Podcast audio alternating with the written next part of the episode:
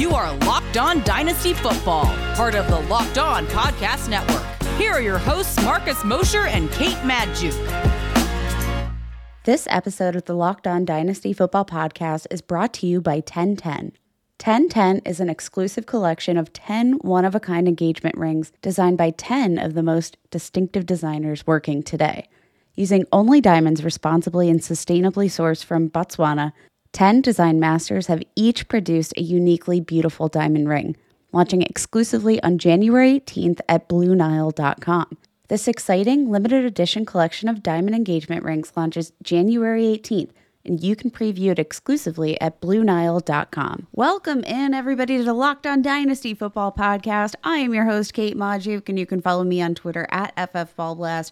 Also, be sure to follow my awesome co host, Marcus Mosher, at Marcus underscore Mosher. Give the show a follow at Locked On Dynasty. Be sure to hit that subscribe button, leave those five star reviews, help others find the show as long as they're not in your Dynasty leagues. Happy Monday, Marcus. How's it going? It's going, Kate. Uh, a lot has happened since the last time we have talked, and I'm excited to get into it. There has been a lot of free agency news, so that's always that's that's fun. I feel like we were waiting so long for some of these signings to come to fruition, and then mm-hmm. over the weekend they all just sort of stacked up. Uh, boom, boom, boom. We've got uh, Chris Carson staying in Seattle, Kenyon Drake to the Raiders. Kenny Golladay to the Giants. We've got so much to talk about. DeSean uh, Jackson uh, to the Rams. Man, yes. Uh, Josh Reynolds to the Titans. Good. No. Lions no. and Tigers and Bears. Oh my. very very fun stuff. And then to cap off our episode, we're going to talk about all that stuff. But to cap off our episode today, we are going to continue on with our rookie preview series. We've got Sage Surratt, wide receiver out of Wake Forest. So that's going to be a good one let's dive in. I I think we should start with some wide receivers because I feel like those mm. are those are big ones. We got some big names. Uh, let's start with Kenny Golladay to the Giants. I love this fit. I think this is such a great move for the Giants as an organization, but I don't know if there could have been maybe a better situation, honestly, for Kenny Golladay managers in Dynasty because there is no question Kenny Golladay with the Giants, Kenny Golladay is top dog. He is. I, am struggling with this one, Kate. So let's let's talk through it. So the Giants pretty clearly needed a number one receiver, and there was some going back and forth whether the the the Giants wanted to pay him that much money coming off his injury. Ultimately, they did cave, and I think they paid him. I believe it was close to eighteen million dollars per year, which to me exactly what he wanted. Exactly what he wanted. Right. He is going to be the top receiver there, and as much as I don't love Jason Garrett, he does do a typically a pretty good job of funneling targets to his number one receiver. So I do think the target volume will be there. I'm just not sure about the quality of targets. And, uh, and to go back a step, the other destinations that were kind of rumored for Kenny Golladay weren't necessarily great either, right? Like if he ends up in Baltimore, I don't think that helps his dynasty value, right? I just think this is a a neutral level landing spot for Kenny Golladay. I'm not moving him up or down my ranks at all. I just feel like it's eh. It just doesn't maximize his value. I guess to, is my biggest takeaway.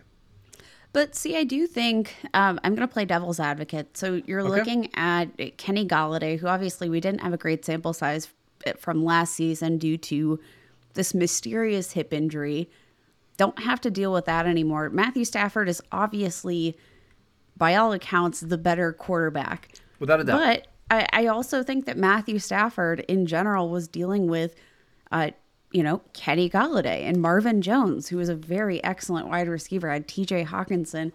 I do think that Kenny Golladay poses a really big upgrade for Daniel Jones. And I mean, this is sort of like what we saw the Bills do last season, right? You see, uh, can your your quarterback, this this potential franchise guy make that jump once you give him a legitimate wide receiver one, we might be seeing a, a big jump from Daniel Jones. I'm not to, uh, not to say that he's been the perfect quarterback under center, no, no. but this could be a good thing for both Daniel Jones' fantasy value, and I don't think this move hurts Golladay whatsoever. So I think this is no. Actually, I think it's it's one of those ones that I I definitely agree with you on Daniel Jones. It it, it makes Daniel Jones a really intriguing, you know, like QB two in superflex leagues, right? Because of the rushing ability and all that kind of stuff. But it, does it help Kenny Golladay? Because to me, Golladay is a guy who does his best work in the deep portions of the field, right? I mean, he averaged uh, almost 17 yards per reception in Detroit, despite not always playing with Matthew Stafford. I'm just a little concerned, Kate, that the Giants aren't going to use him that way, and that to me takes off his ceiling a little bit. And the other thing is, it's not like he's a 24 or 25 year old receiver, like we're going to talk about in a second.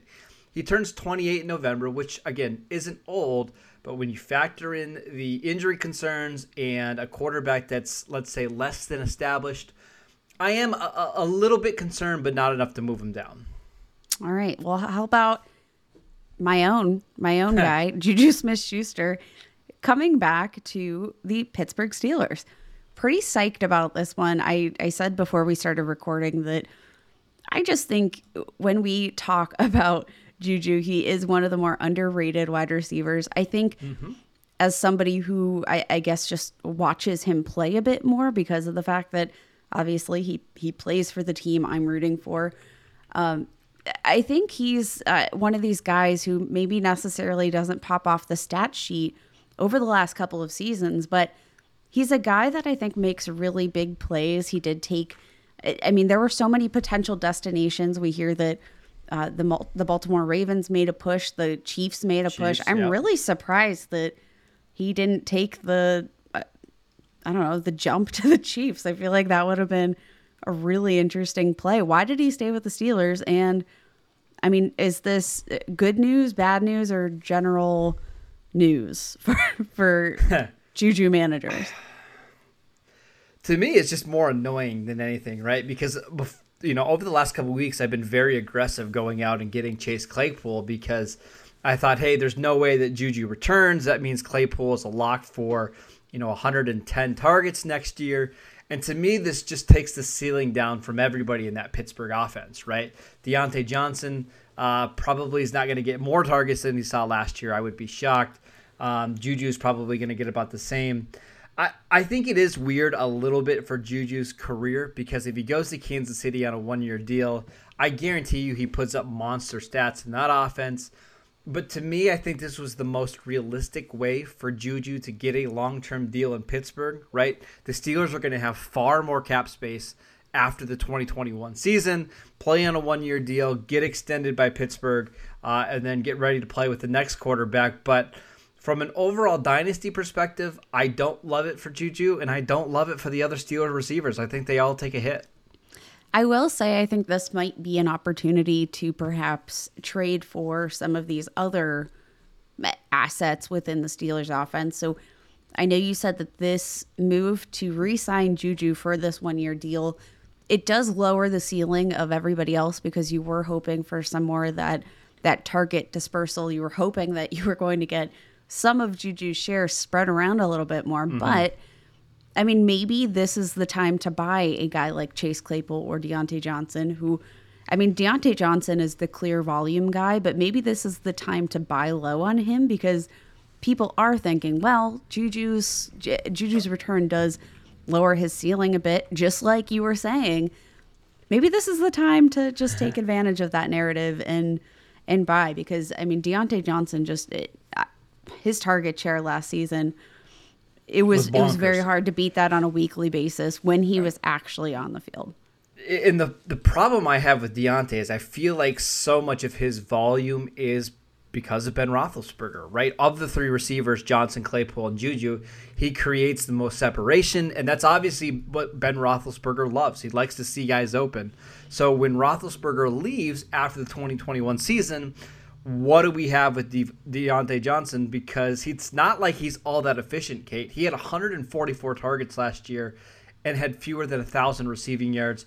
Uh, he averaged 6.4 yards per target, which is the fewest ever for a receiver that had at least 120 targets in a season. Uh, to me, it's probably a good window to buy Claypool, but not Johnson. All right. I will take that let's take a quick break. And then when we get back, I'm going to talk about some running backs. We will hit on Chris Carson and Kenyon Drake. We'll be right back. The 2020 NFL season might be a wrap, but there's still plenty of betting to be done. There's only one place that has you covered and one place that we trust betonline.ag. Sign up today for a free account at betonline.ag and use the promo code locked on for a 50% welcome bonus. There you can bet on all kinds of sports, including football, basketball, baseball, golf, hockey, MMA, soccer, tennis. The options are limitless. Whether you're looking to bet live game lines, player prop bets, or team futures, BetOnline AG has it all. Don't waste another minute and go check out betonline.ag and do not forget to use our promo code locked on so you can get your 50% welcome bonus and you can roll in the cash alongside with us. Again, that's betonline.ag, promo code locked on. Welcome back into the Locked On Dynasty Football Podcast. Let's talk some running backs. We've got some, I, I think these are two pretty significant signings, though. Uh, I'm kind of surprised we aren't talking more about them because they do feel just like they feel like pretty big deals to me. Chris Carson staying with the Seattle Seahawks, very, uh, I mean, neutral move uh, for fantasy, but I think we're looking at Chris Carson. He's one of the most underrated running backs for fantasy. He's been such a solid performer on a perennial basis. He gets uh, what's effectively a two year deal there in Seattle. Mm-hmm. Despite only playing uh, 12 games last season, he was the RB 17. Yeah. Missed four games and still the RB 17. Averaged 14 fantasy points per game.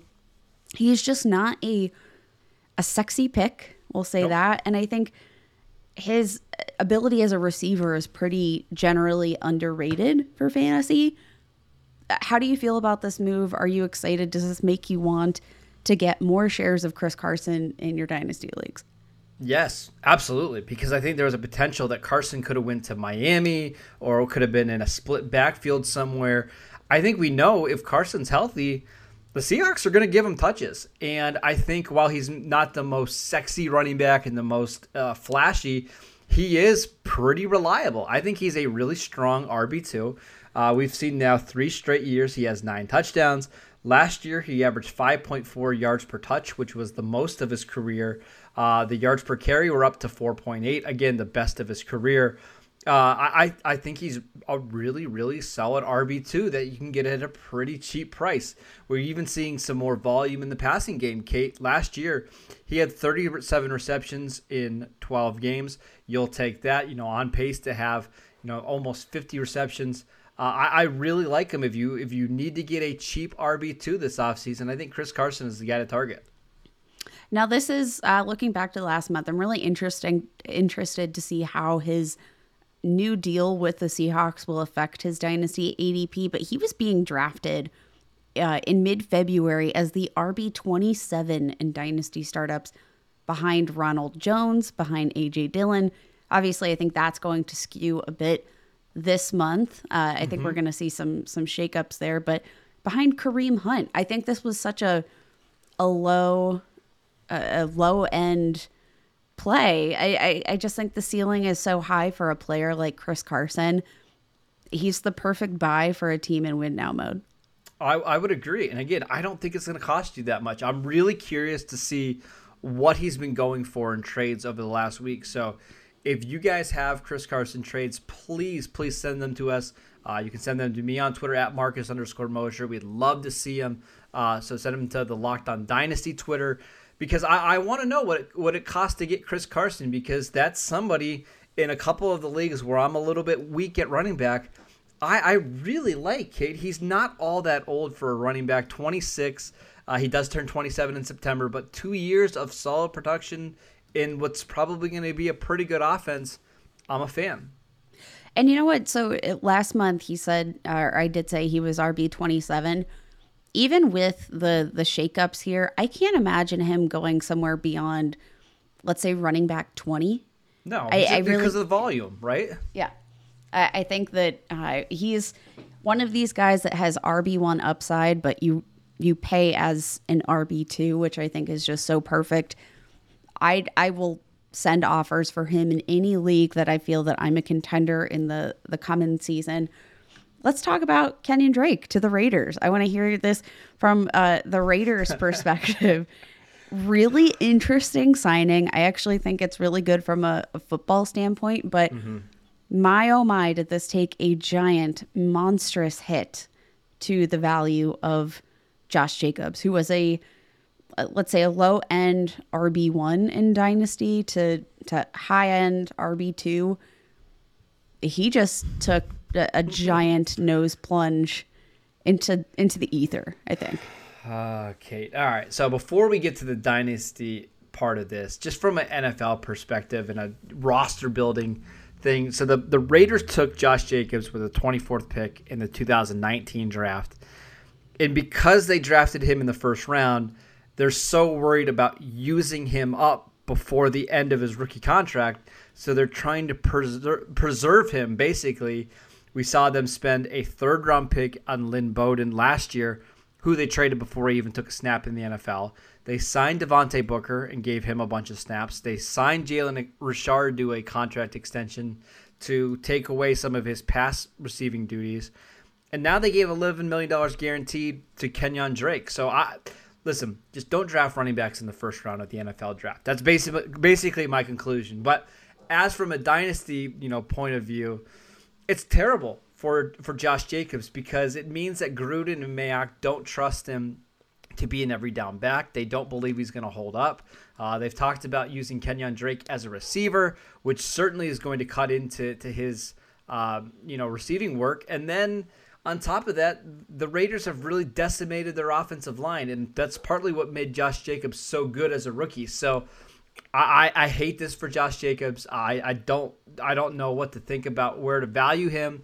I think at best at best he's a middling RB two, but you could talk me into him being much much lower than that.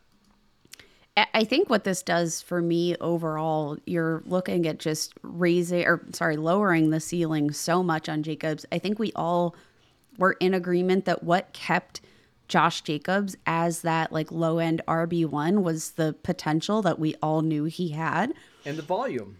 Right? And the volume. I mean, you're looking at Josh Jacobs, he ranked third overall in the NFL in touches.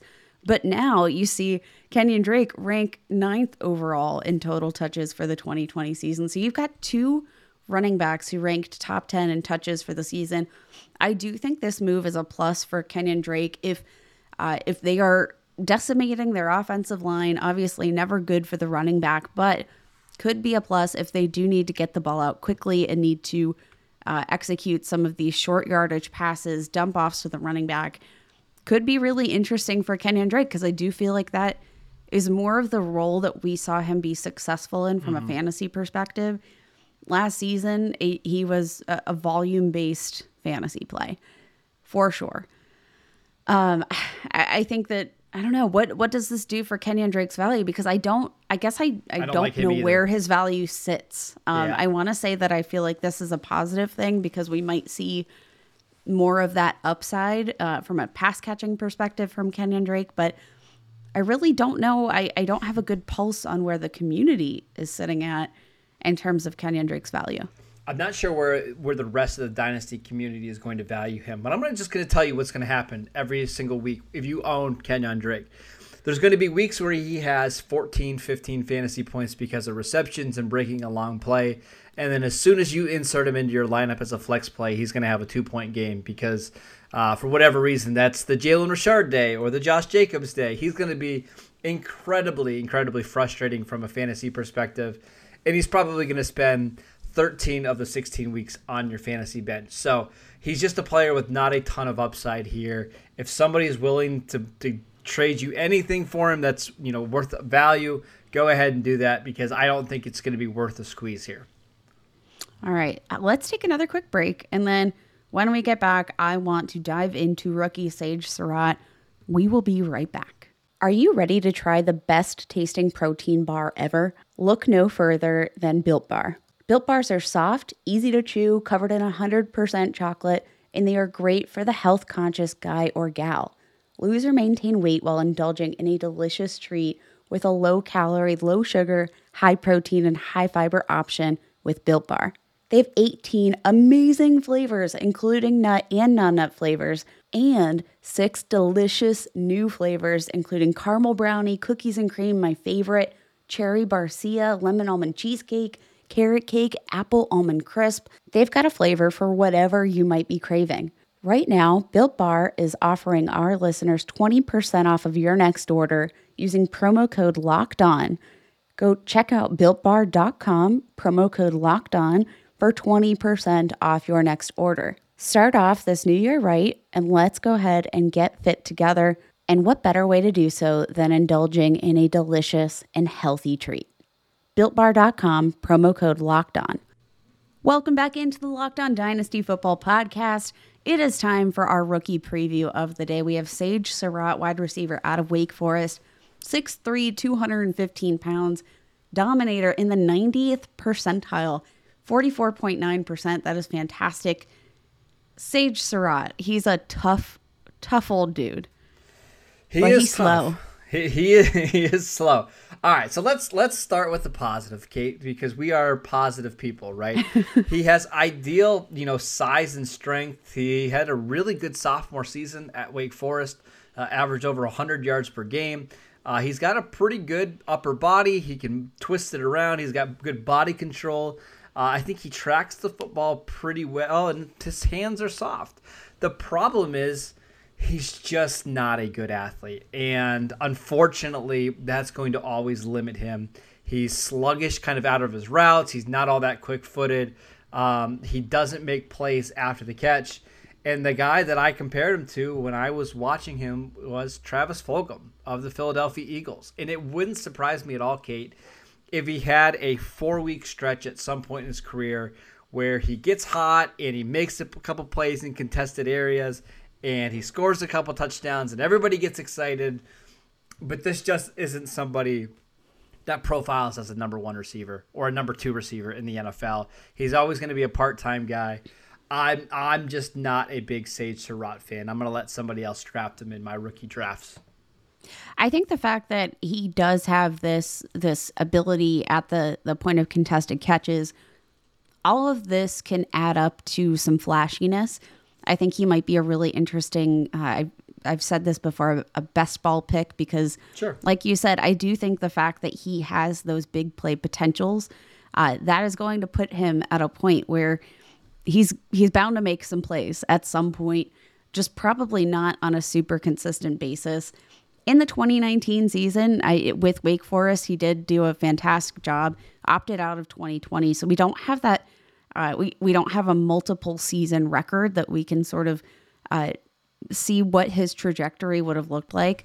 But I mean, it, he was sort of the the focal point there of that offense. Had a thousand receiving yards in nine games, uh, eleven touchdowns. Like you, you really like to see that. He in 2019 only had nine fewer receiving yards, one fewer catch, and one fewer touchdown than Denzel Mims, and he played five fewer games. Pretty I mean, the- impressive. The, the, stats are really good. It's just uh, it's I him. Get, He's the problem. yeah, I, I just get worried when you don't have even average quickness and everything becomes contested. Then you become JJ Arcega-Whiteside, right? And that's never a good comp.